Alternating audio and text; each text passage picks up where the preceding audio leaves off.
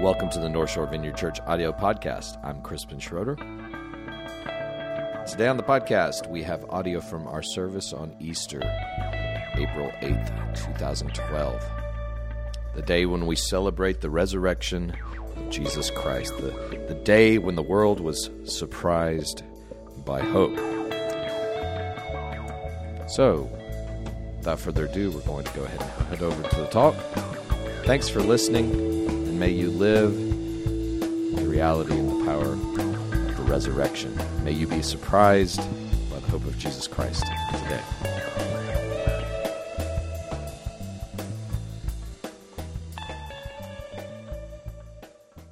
He is risen. Okay, good, good, good. That's that. We're getting there. so, yeah. Today is is kind of the equivalent of the Super Bowl of the Christian faith. This is Easter Sunday, Resurrection Sunday, the day where we celebrate the most momentum, momentous moment in uh, in history, where Jesus rose from the grave. A, a grave. A lot of people have died but only one of them's come back to life, and that's Jesus Christ. You know, this week, there's this weekend coming up, there's going to be a, a movie coming out called Blue Like Jazz. Has anybody read the book Blue Like Jazz? It's a great book by uh, the author Donald Miller, and uh, he he talked about. I, I heard him several years ago, kind of talking about the process of converting a book into a screenplay because you can't you can't just take the book word for word and make a movie. And so he was trying to convert Blue Like Jazz into uh, a screenplay. And, and he noted this when he began studying stuff about making screenplays and movies. He said, you know, a good movie will reset our internal compass. You know, when you watch a good movie, it reminds you about the things that are important, right? Like you, you may have just gone in to be entertained, but a good movie, the truly great movies, the ones that we return to again and again, the ones that are considered classics, those movies have a way of resetting our internal compass. We, we come out with a greater understanding of, of what life is really about, even if the story is completely fictional. For instance, one of my favorite movies, there's this guy named Luke Skywalker.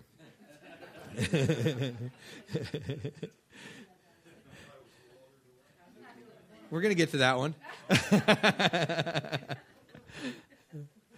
I find that in the truly great movies, one common theme you see in most of them is that the protagonist has to step from a small story into an epic story step from a small understanding of how the world is into something greater. Star Wars opens up with this guy Luke Skywalker who's he's just living with his aunt and uncle on some far off planet and life is kind of boring.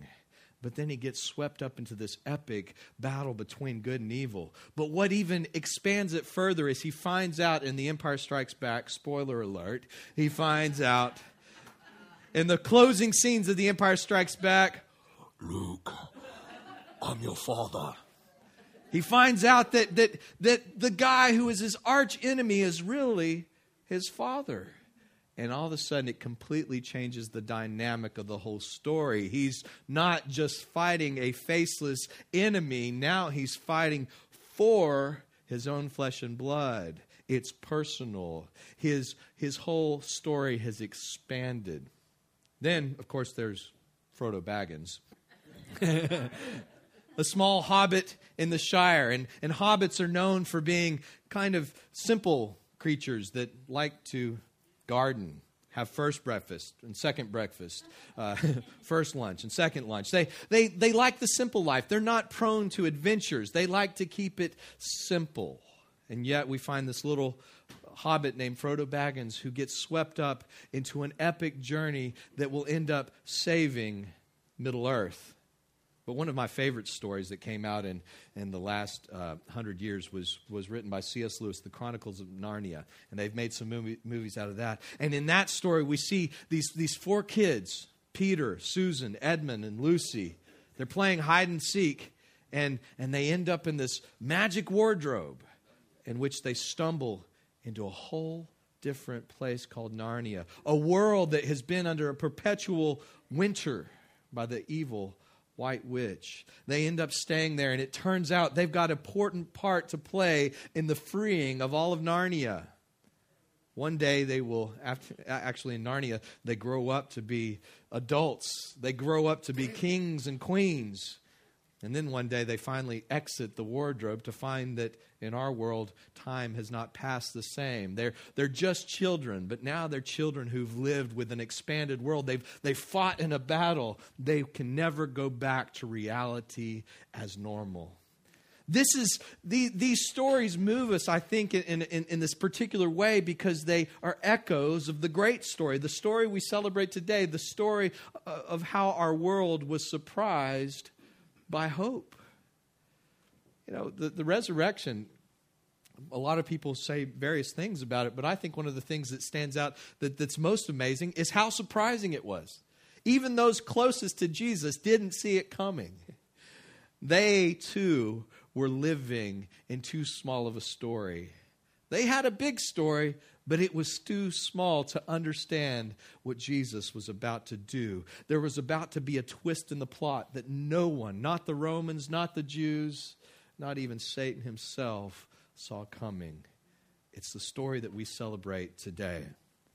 Now, this day and age, everybody lives in their own kind of narrative. The, actually, uh, scientists say one of the things that truly makes us humans is that we have this idea of story. We all live in a story. Now, for a lot of people in America, it's the, the story of the American dream. You go to college, you find a spouse, you buy a house, you have 2.5 children. a couple of cars, you have a nice retirement Maybe the, the narrative you're living in is, is one of climbing up the corporate ladder, being successful. Maybe the, the narrative is you're living in is whoever dies with the most toys wins. We all have narratives, but it's, it, things haven't changed with human beings. Back in the first century in Palestine, there were narratives that people were living in as well. One was the narrative of Rome, it was a narrative of progress, power, you know, I, I got to go to the, uh, the, the Holy Land last year, and one of the things that I was not expecting was how much Roman influence there was. I saw roads built by Romans, aqueducts in the middle of the desert, Roman columns, and all kind. It, it was just astounding. I mean, you could see houses down in New Orleans after Katrina, it, things that had been abandoned, and pretty much within a, a couple of months, they look like they've been there for hundreds of years.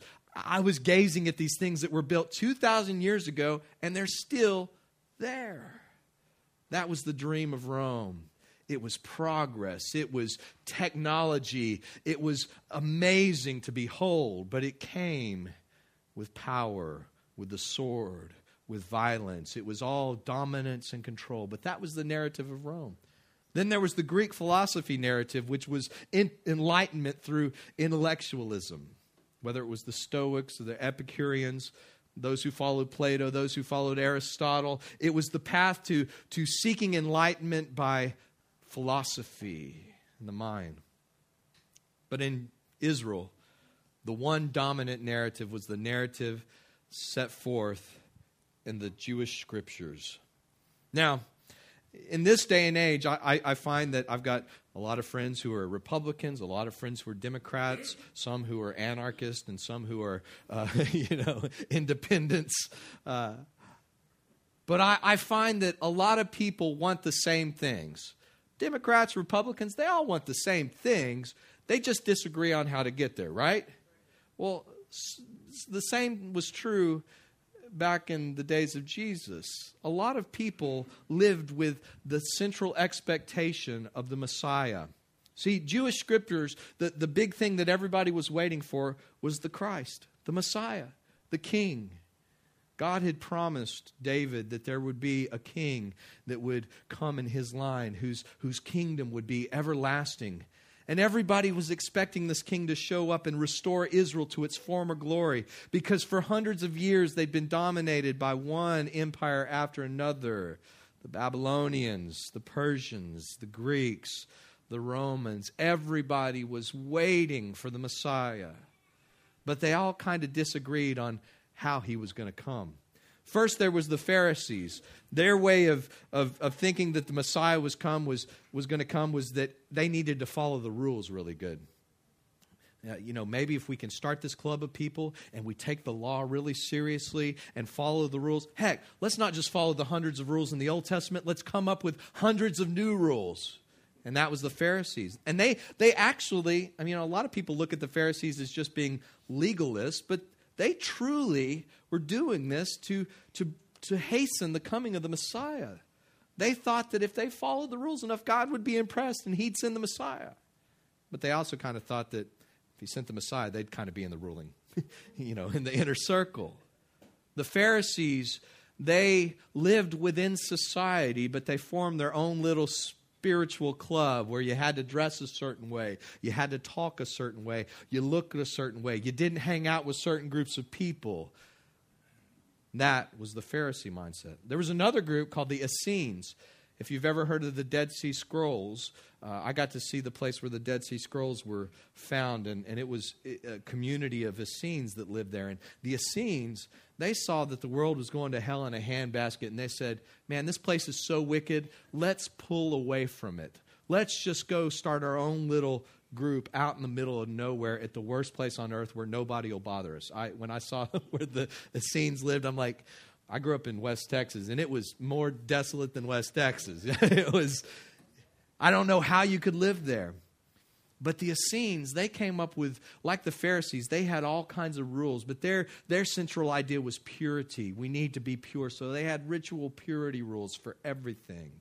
But the way that they viewed the world was that, that if they pulled away from the world, God would someday come and judge the whole world and, and destroy all the wicked people, all the other people, by the way. It was only going to be their little group that would go to heaven, their little group that would be rescued from all of this. So you had one group that was a club within society, one group that completely pulled away from society, and then there was a group called the Zealots. Now, the zealots were actually, we find out that there was at least one or two zealots in Jesus' uh, 12 disciples. But the zealots, these were folks who were like, man, Rome is bad. We just need to take up arms. Forget this waiting around for God to send the Messiah. Who knows? One of us might be the Messiah. Let's just go out there and fight Rome. And so you can read books. Uh, called the Maccabees. Some, if you have a Catholic Bible, you might have the Maccabees in there. Well, they, they talk about the Maccabean revolts. And so a lot of people were zealots. They were taking up arms, trying to actually start a revolt. But they did this not divorced from Judaism. They saw that God is on their side, God may be with us, the Messiah may be among us. We need to force the issue. Then there were just ordinary people like you and me. And for most people that didn't get into one of these little clubs, they were waiting for the Messiah, but most of their life was just trying to survive without getting crushed by the empire. And I would say that probably most of Jesus' disciples fell into that camp. Everyone was waiting for the Messiah. They all had different views on how they thought he would come. But what we find in the, in the Easter story is that none of them could see what was coming the day when the world was going to be surprised by hope. Today, I want to, we're going to look at, the, at some passages from Luke chapter 24. And if anybody needs a Bible, we have some, but I'm going to read it so you can just listen to me if you'd like. Or you can just sleep or whatever, you know. Um, we do have more coffee. Luke 24, verse 1. On the first day of the week, very early in the morning, the women took spices they had prepared and went to the tomb. Why do you take spices down to a tomb?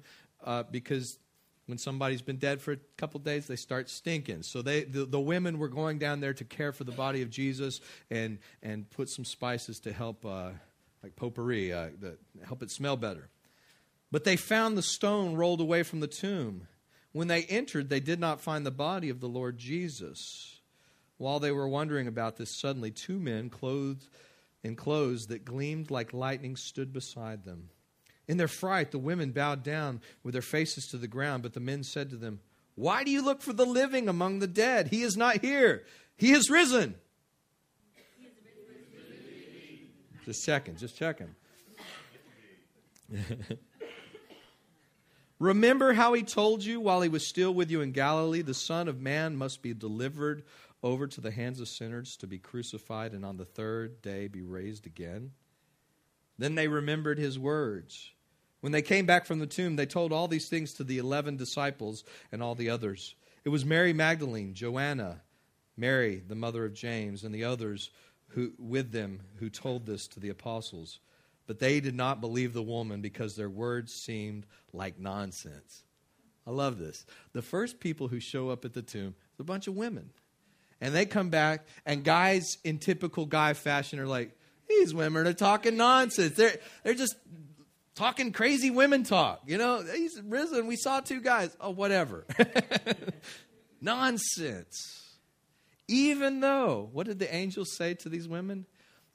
The angel reminded them of everything Jesus had said, and they go, Oh, wait.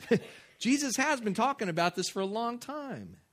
The disciples had heard the same thing. Jesus had told them on several occasions he would one day have to go to Jerusalem, be crucified, and he would rise from the grave. But still, the disciples, they didn't see it coming.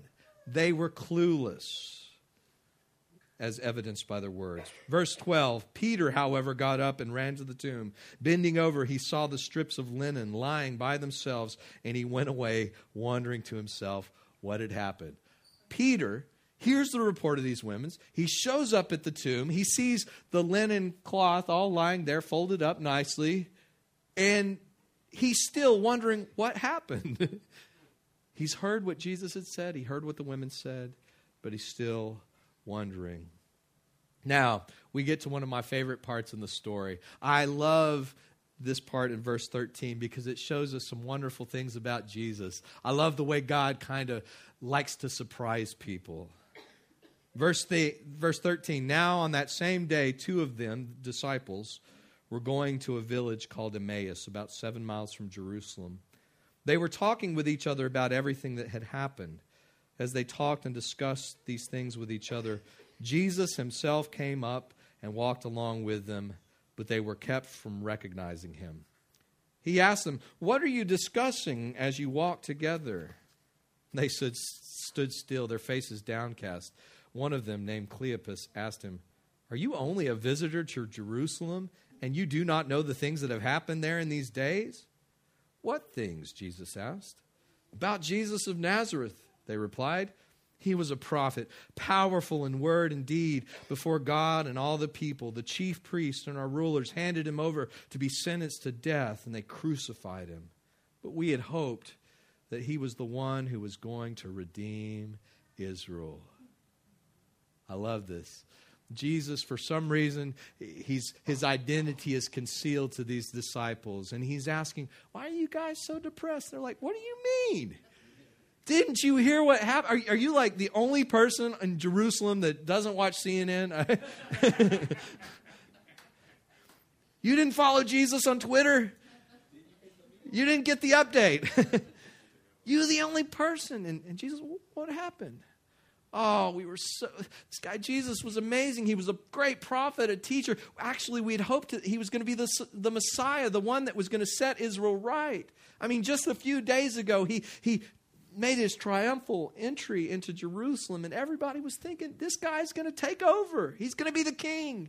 But he got crucified. Oh, it was awful. We had hoped that he was going to be the Messiah. See, they're living in too small of a story their story is just about Israel and Israel's king, and they're about to get a surprise. They're going to be surprised by hope. And what is more, it is the third day since all this took place. In addition, some of our crazy women amazed us.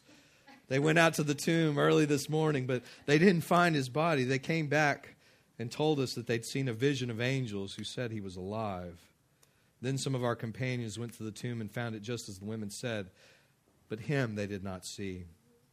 Jesus said to them, How foolish you are, and how slow to believe all that the prophets have spoken. Did not the Messiah have to suffer these things and then to enter into his glory? Beginning with Moses and all the prophets, he explained to them what was said in all the scriptures concerning himself. As they approached the village to which they were going, Jesus continued on as if he were going farther. But they urged him strongly, Stay with us, for it's nearly evening. The day is almost over. So he went in to stay with them. When he was at the table with them, he took bread, gave thanks, broke it, and began to give it to them. Their eyes were opened, and they recognized him, and then he disappeared from their sight. they asked each other, Were not our hearts burning within us while he talked with us on the road and opened the scriptures to us.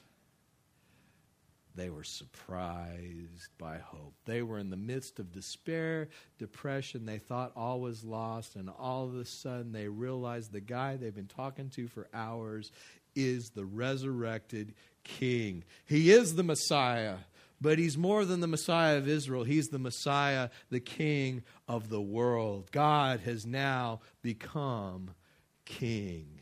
And as soon as they realize it, gone.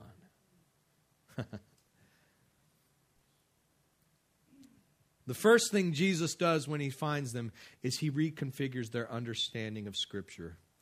Jesus uh, makes them realize that, that everything from, from the Old Testament, all of Scriptures, the whole story, the whole narrative was actually pointing towards him. Jesus was the fulfillment. He had to die, he had to pay the price for the failure of Israel to live up to the covenant expectations. They couldn't do it. God had to step in. And he took the sins of Israel, the sins of the whole world. What, what Jesus was, was showing them was that there was a bigger enemy than Rome it was sin. There was a bigger price that had to be paid. It wasn't just you know, lambs being sacrificed down at the temple, as was the, the custom. It required none other than the Lamb of God who takes away the sin of the world. But he also showed him that the glory was much greater. It wasn't just going to be a king of Israel. Jesus was expanding on the promises given to Abraham hundreds and hundreds of years before. I will bless you so that all the nations of the world will be blessed through you. Jesus was opening up the covenant to anyone who would accept him as king. But what's amazing is Jesus doesn't just reconfigure their understanding of Scripture and, and leave it there, He invites them into the story. That's the wonderful thing about Christianity. It's not just a set of beliefs that we hold on to, we're actually invited in to be agents, characters, participants in this amazing narrative. Verse 45 says this, and this is Jesus is now with his inner circle of disciples. He opened their minds so that they could understand the scriptures. He told them, This is what was written the Messiah will suffer and rise from the dead on the third day, and repentance for the forgiveness of sins will be preached in his name to all nations, beginning at Jerusalem. You are witnesses of these things. I'm going to send you what my Father has promised, but stay in the city until you have been clothed with power from on high. See, Jesus just doesn't reconfigure their understanding of, of the great story, He reconfigures their way to interpret it. See, I find today there are a lot of Christians who are kind of like the Pharisee. They take that mentality. They, they, they form their own little club where you got to dress a certain way and you got to talk a certain way, and, and you can only get in if you, if you believe these certain things, and you can talk like this and do that. And very exclusive. They exist within our world, but it's very hard to get in their little club. There are other people who are Christians who, who see how bad the world's getting, all the junk on TV, all the junk on the news, and we just need to go start a, a community out in the middle of nowhere. We need to pull away, make our own little Christian society, and just pray for the judgment of the rest of the world. Occasionally, these groups will, will show up at Mardi Gras or, or funerals and hold up signs, you know, God hates America, you're going to be judged, God hates you. Then there's even those who think that God's on our side, so we just need to take up arms and go fight uh, anybody that disagrees with us. But Jesus says, nah. It's not the way the Pharisees view it or the Essenes or the Zealots. Actually, even you disciples, you've kind of missed it. I'm not taking you out of this world, and I'm not just asking you to hang on until the world is judged. I'm not asking you to form your own little Christian club where you can just, you know, gaze at each other's navels. No.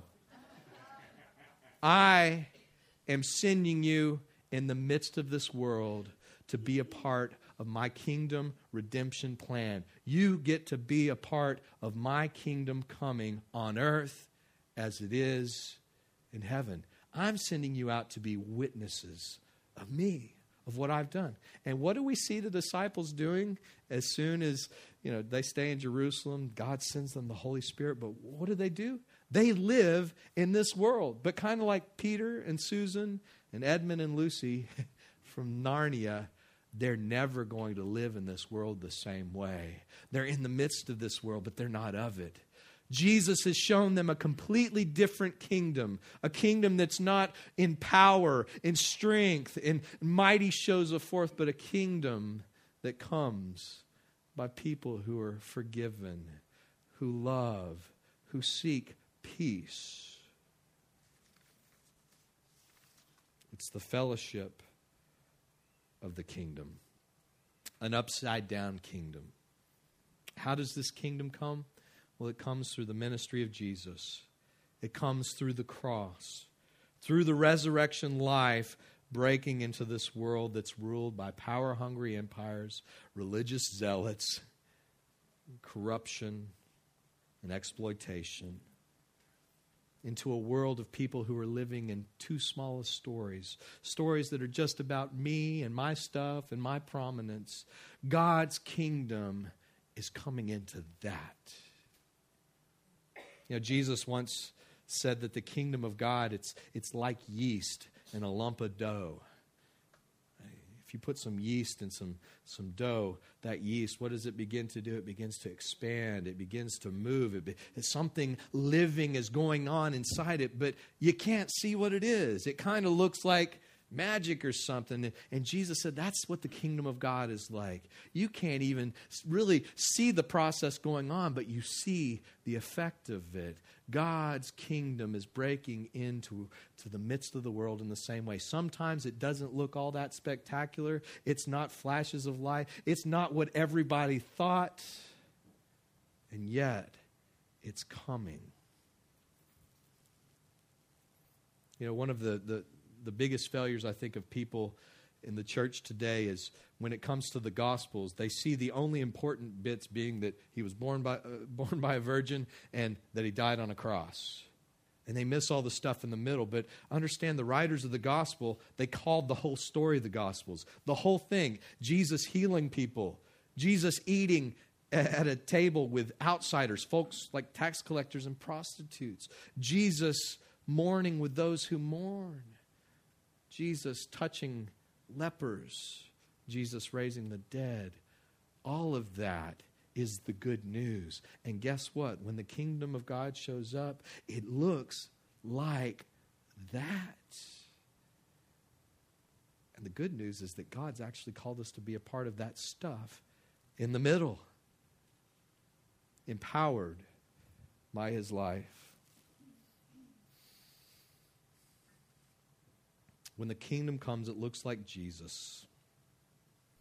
Matthew chapter 5, Jesus gave the intro to the Sermon on the Mount, commonly known as the Beatitudes.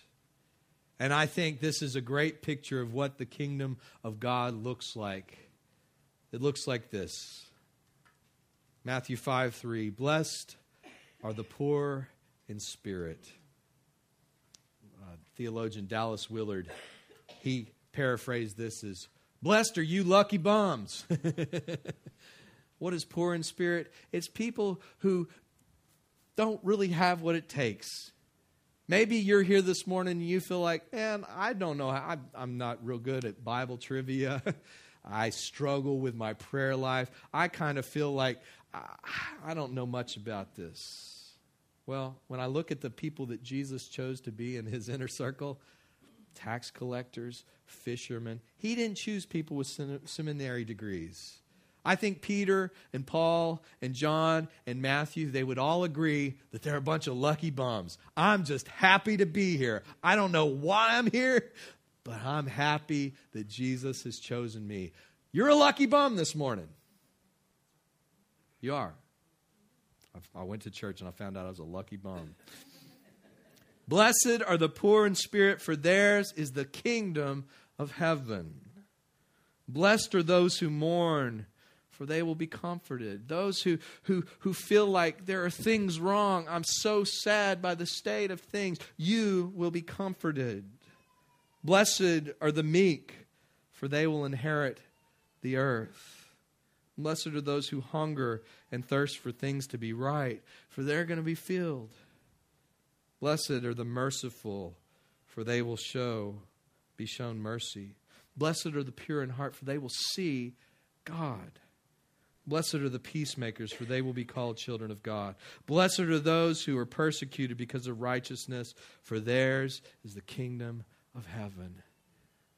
Now, the interesting thing about this list, you don't see anything like, blessed are the talented. blessed are, are those who got it all together. Blessed are those who've got good political connections. Blessed are the famous. You know what's great about this list? We can all get on it. but you know what's also great? This is what the kingdom of God looks like. If you ever have mourned, if you ever feel like, man, I'm just an outsider, I just don't I don't think I can do this thing. You are blessed because you're in the right place to receive the kingdom of God.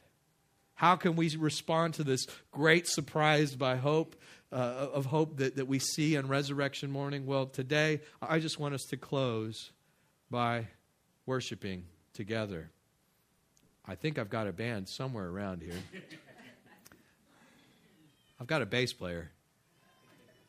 So I want to ask you to, to stand this morning, and we're going to turn our hearts towards Jesus and thank Him, not just for being King but that we get to be a part of his kingdom work in this world.